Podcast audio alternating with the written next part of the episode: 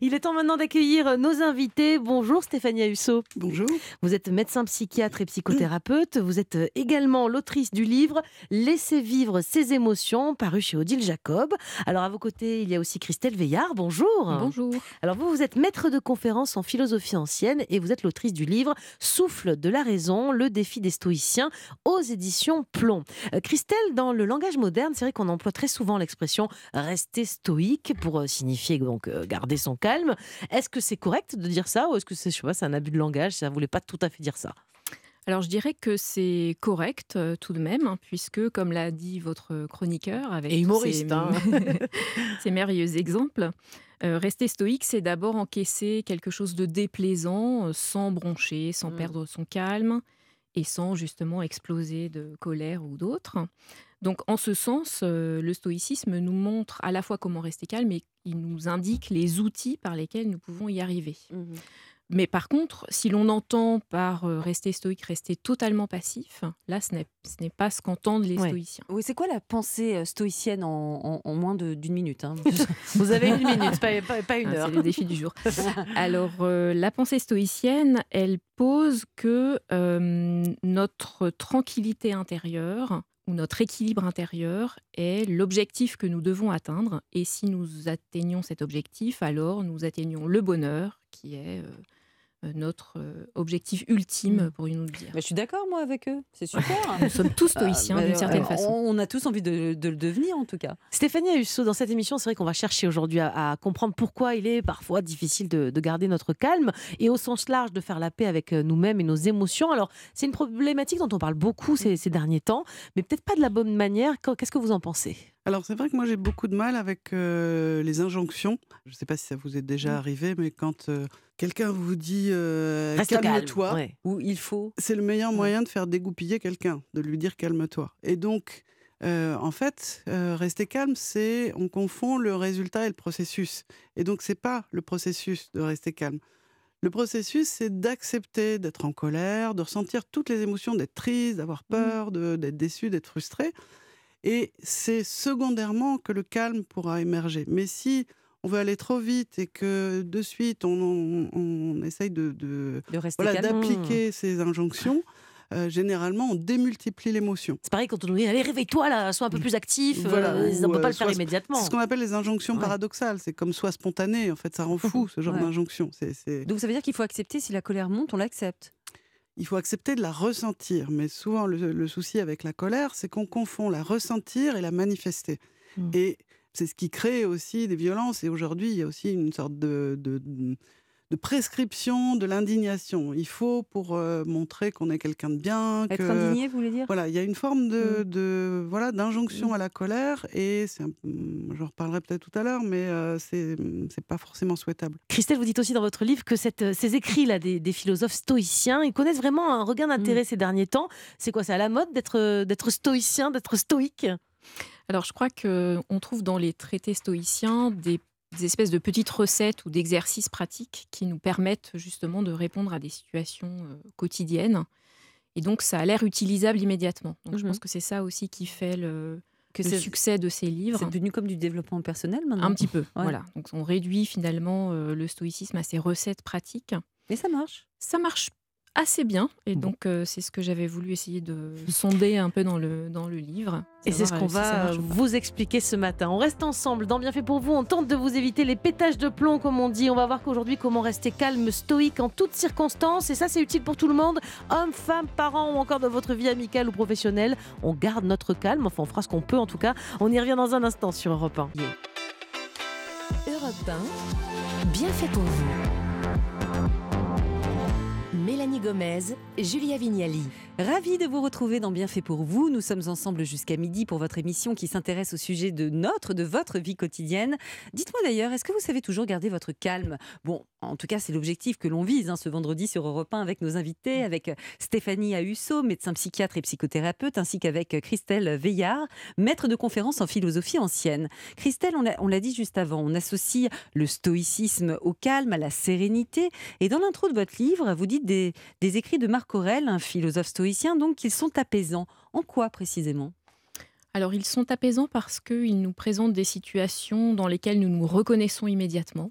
Par exemple, euh, j'ai cassé ma tasse du matin, euh, mon associé euh, fait tout de travers, il ne Mm. comprend rien à ce que je lui dis, etc. Bon. Et euh, donc on se reconnaît tout de suite et immédiatement, le philosophe nous propose une manière d'analyser ce qui se passe, de prendre du recul par rapport à cette situation. Et donc la- le, le biais de l'analyse nous permet de neutraliser euh, la situation, donc de- d'en neutraliser, disons, la charge affective. C'est nous par l'analyse, c'est par Voilà. l'analyse qu'on va s'en sortir. C'est en comprenant ce qui se passe. Voilà, en comprenant ce qui se passe, en analysant, on arrive finalement à reprendre d'abord le contrôle de soi pour reprendre le contrôle de la situation. Bon, donc premier conseil de l'émission, relisez Marc Aurel. Stéphanie, euh, selon vous, à notre époque, on a du mal à faire la paix avec soi-même. Je crois d'ailleurs que ça a un nom, l'alexithymie. Qu'est-ce que ça veut dire ce terme? Alors, l'alexithymie, c'est la difficulté à nommer euh, ses émotions.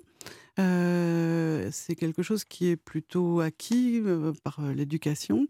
Euh, par exemple, un enfant qui euh, va le lendemain avoir un contrôle et qui a très mal au ventre et ses parents appellent le médecin euh, en suspectant qu'il a une gastro, au lieu de l'aider à nommer qu'il Il est anxieux et qu'il a peur de, de son contrôle du lendemain. Ce type d'expérience récurrente pourra amener à ce qu'ensuite, il y ait une sorte de ce qu'on appelle de pensée opératoire et que euh, l'émotion soit complètement niée. Euh, et le problème de l'alexithymie, c'est que s'y associe un certain nombre de troubles physiques euh, et aussi de troubles relationnels, de troubles affectifs. Donc dès l'enfance, il faut apprendre à, À mettre des mots, oui, à mettre des mots sur une ce qu'on langue ressent. étrangère en Ouais. fait. Ici, nous, c'est vrai que c'est intéressant en tant que parents d'apprendre à nos enfants à mettre, à nommer les ressentis parce que c'est une langue qui ne s'invente pas, c'est Et- quelque chose. Et si C'est quoi C'est la langue de l'émotion, en fait? Bah, c'est d'a- c'est d'apprendre à, quand l'enfant se met à taper quelque chose, c'est de questionner en lui demandant s'il est frustré, s'il est en colère. Qu'est-ce qui lui passe dans la tête Voilà, quoi. et de- Mm. d'essayer de faire des propositions, un petit peu comme on fait en psychothérapie, mais des propositions de, de nom d'émotion, parce qu'il a été repéré au niveau euh, du fonctionnement cérébral que ça a un effet retour Mhm. sur euh, le, le cerveau émotionnel, sur l'amygdale. Mais vous n'avez pas remarqué, vous, que quand on s'énerve et que l'autre dit Je comprends ce que tu ressens, déjà, ça nous apaise direct. Qu'est-ce qui se passe dans le cerveau à ce moment-là? Oui, alors ça, c'est le fait de, que l'émotion soit acceptée. Les trois piliers de la régulation des émotions, c'est de les ressentir dans le corps, Mhm. c'est de bien les nommer, et ensuite, c'est de les accepter. Que si on les accepte pas, en fait, on se met une, une autre émotion sur son émotion. Si on est en colère de son émotion ou si elle nous fait peur, en fait, on Mhm. la multiplie par deux. Ok. Christelle, est-ce que les stoïciens avaient ce, ce- ce- n'avaient pas ce problème justement d'alexithymie Je pense qu'ils nommaient bien ce qui se passait au- au- autour d'eux. C'est peut-être pour ça qu'ils étaient aussi calmes. Est-ce que c'est c'est justement c'est grâce à cette perception du monde qui les entoure et aux mots qu'ils mettent dessus? C'est ça le Alors, secret? C'est vrai que c'est assez proche finalement, euh, sauf qu'il ne ferait pas le premier pas qui consiste à ressentir euh, Ouais. pleinement. Enfin, peut-être pas, en tout cas, il s'autoriserait peut-être pas forcément à ressentir pleinement. C'est-à-dire que la, la technique stoïcienne consiste à dire je suis face à, une situation que je ressens comme violente, par exemple. Euh, immédiatement, je vais découper ce qui se passe. J'analyse ce qui se passe Mhm. en le découpant en parties. Mhm. Donc, qu'est-ce qui relève de moi? Qu'est-ce qui relève de la situation? Et ensuite, euh, je me dis, la seule façon que j'ai de me rapporter correctement à cette situation, bah, c'est justement en corrigeant euh, l'affect que j'ai pu avoir par rapport à lui. Donc, l'écraser immédiatement, pratiquement. Ok. Donc, en l'ayant nommé, non pas l'accepter, mais l'écraser pour le c'est transformer. pas des C'est grands, peu- c'est pas c'est des grands émotifs alors euh, Si C'est des grands émotifs les stoïciens ou Alors, pas vraiment? Euh, justement, on, on définit l'émotion comme un mouvement violent. Mhm. Et euh, comme l'objectif stoïcien est d'acquérir un équilibre intérieur et une tranquillité intérieure, leur Mhm. principal problème, c'est de décréter finalement tous les mouvements violents. Donc, ils vont interdire ou éviter d'une certaine façon toutes les émotions violentes. Par contre, ça ne veut pas dire qu'ils sont totalement insensibles. Bien sûr. Donc, ils vont prôner des émotions tranquilles. Par exemple, la joie, Mhm. euh, qui est parce que nous ne sommes pas des pierres, disent-ils.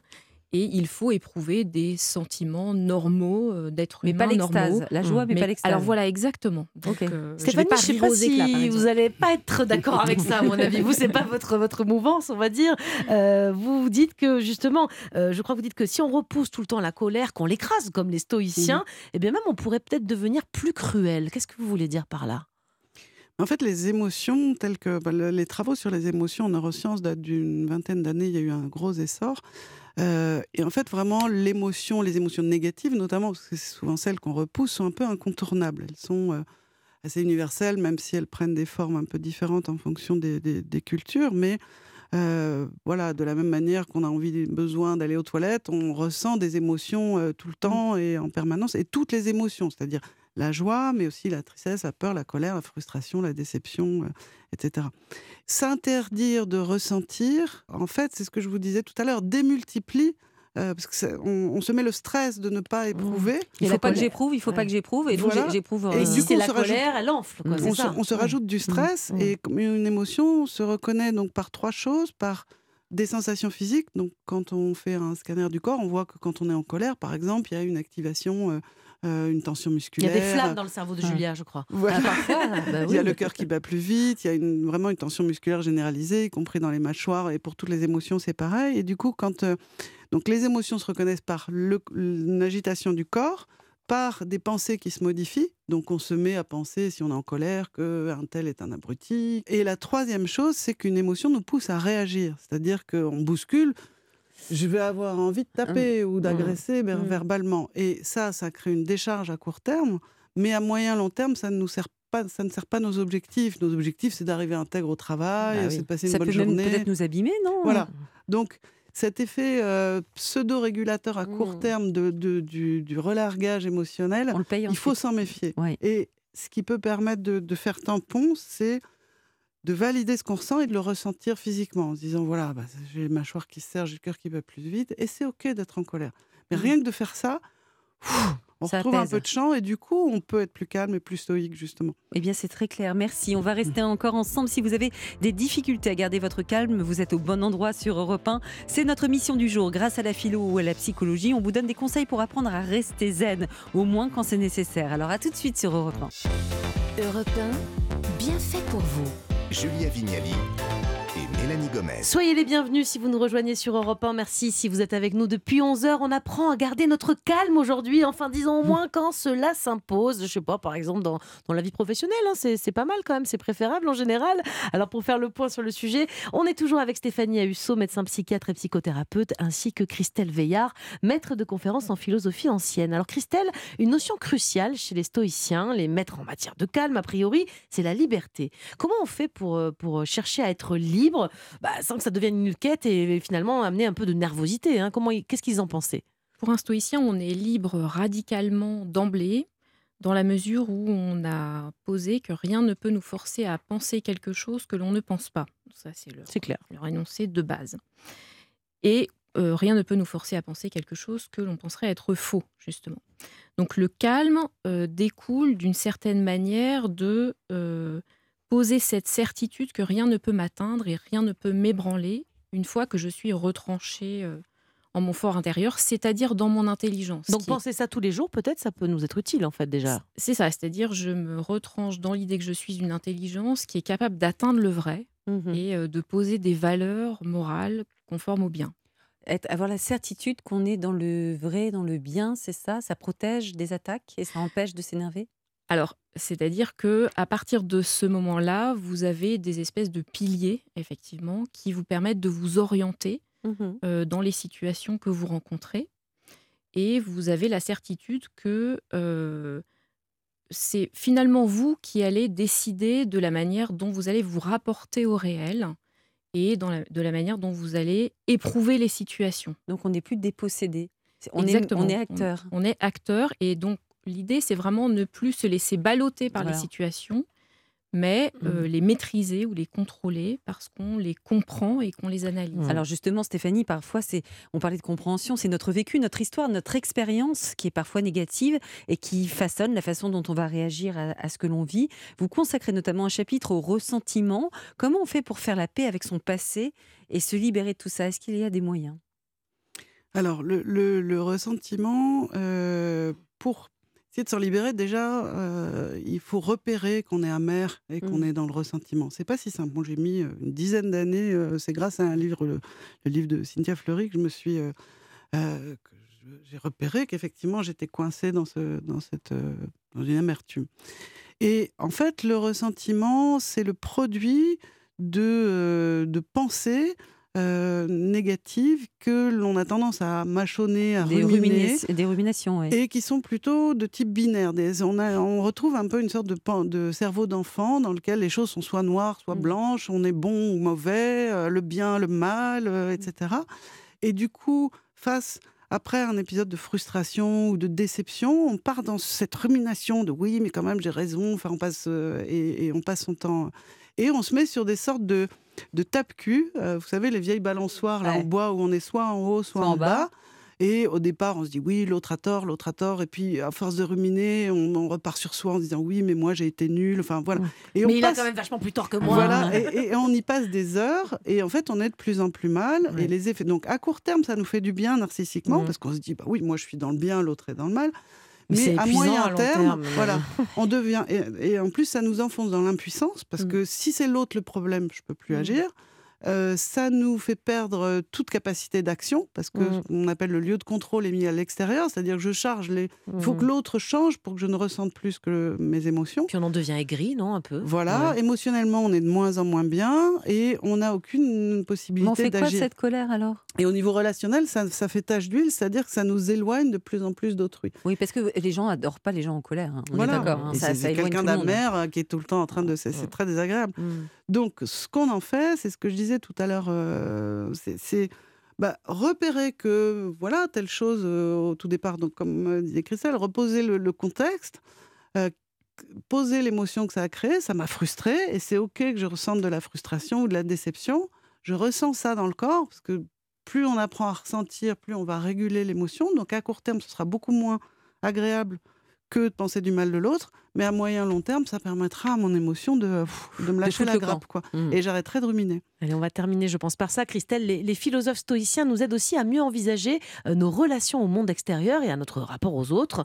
Euh, pour eux, il ne faut pas laisser notre entourage nous parasiter et perturber notre tranquillité intérieure sans pour autant devenir égocentrique. Est-ce qu'on peut avoir le, le décryptage version 2023 Alors, euh, je dirais que la, hum, la reconcentration sur soi-même et euh, le fait de se tenir droit à soi-même euh, de manière tranquille est le préalable, ou en tout cas, euh, c'est ce que je dois faire en premier. Et il est vrai que parfois, l'autre fonctionne comme un obstacle par rapport à cet objectif.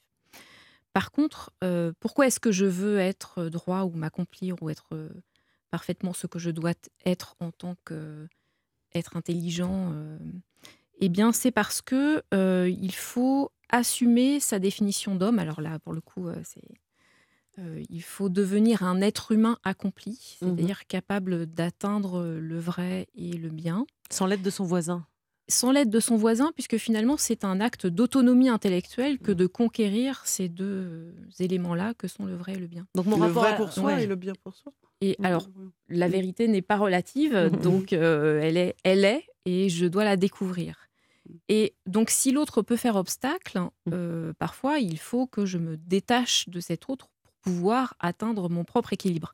Mais cet, cet équilibre que j'atteins euh, ne se conçoit pas autrement que dans mon rapport à l'autre ensuite. Mhm. Parce que, en réalité, c'est une fois que j'ai découvert la vérité ou le bien que je peux me rapporter de manière droite à l'autre. Oui, mais parfois on est obligé de, de faire une petite exclusion temporaire de l'autre. Alors, d'une Mm. certaine façon, euh, si jamais il fait obstacle, Mm. euh, je peux l'éviter. Par contre, il peut me guider aussi. Il peut Mm. être mon directeur de conscience, comme dirait Sénèque, ou bien mon maître de philosophie qui va m'apprendre justement comment euh, euh, atteindre mon équilibre Ah, intérieur. vous êtes en train de dire que quelqu'un qui nous emmerde, excusez-moi, hein, peut devenir notre maître euh, à Alors, penser. Comme disent les stoïciens, il faut faire de tout obstacle une occasion. Mhm. Donc, euh, un emmerdeur, comme vous dites, peut être l'occasion d'exercer ma patience et donc d'acquérir la vertu ou la perfection euh, de patience que je n'aurais pas atteint s'il n'avait pas été là. Eh bien, ce sera le mot de la fin. Merci beaucoup à toutes les deux d'avoir été avec nous sur Europe 1 depuis 11 heures pour nous aider à garder notre calme, à mieux dompter nos émotions.